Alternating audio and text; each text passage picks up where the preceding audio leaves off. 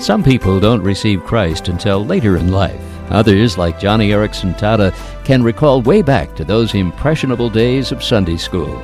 Indelible life lessons with practical illustrations of biblical truth. And on this broadcast of Joni and Friends, we learn about some of her recollections. Joni? It's funny the things you remember from Sunday school when you were a kid. Uh, my teacher, I remember making a long list on the chalkboard of ways we could be good Christians at home, um, finish your meals, hang up your clothes, do your chores, don't pick fights with your sisters. That's one I particularly remember. I know that my Sunday school teacher meant well, and I realized now the point she was trying to make. But that Sunday school lesson only reinforced in my mind that following Jesus was, well, way back then, nothing more than following one long list of do's and don'ts. Joni, do this. Joni, don't do that. Go here. Don't go there. Say this. Be careful never to say that.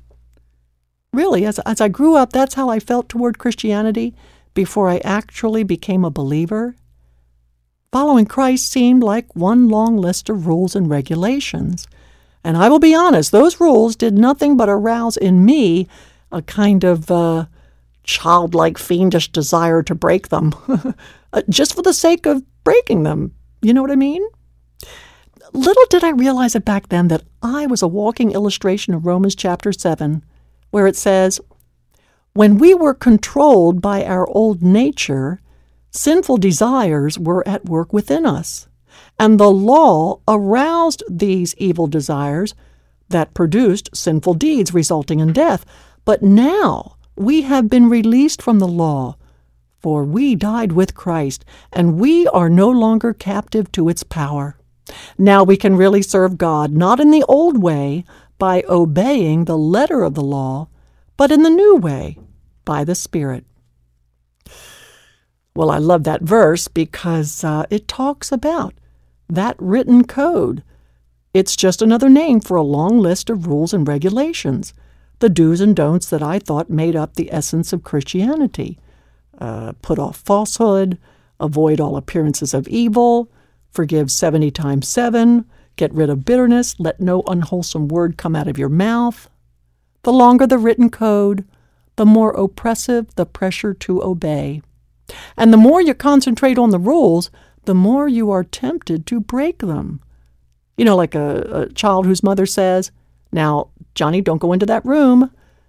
Well, you can be sure that as soon as mommy turns her back, guess where that child will head, right? Thank the Lord that when we accept Christ as our Savior and our Lord, we are released to serve the Lord in a new way.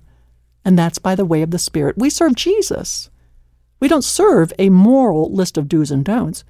We move forward in the Spirit of Christ, and we obey from a heart full of gratitude for our salvation. You see, we obey not because we are pressured to, but we obey and we follow the law because we are inspired to out of love. Friend, if you see obedience as a uh, dry duty, it will quickly become just that a dry duty. You gotta quit concentrating on the rules, friend. Start focusing on Jesus Christ. Now, we may end up obeying those same rules, but we will do it out of love. We'll do it out of gratitude and devotion. So look to the Lord and obey Him. It's what it means to serve in the new way of the Spirit. It's important to understand the written code as Joni Eareckson Tada has shared that with us on today's program. We have a special publication for our listeners titled Motives Why Do I Do the Things I Do? If you'd like to have a free copy, call us at 1 888 522 5664. Yes, that's toll free 1 888 522 5664. and ask for the publication on Motives. More information about Joni and Friends on our website, joniandfriends.org.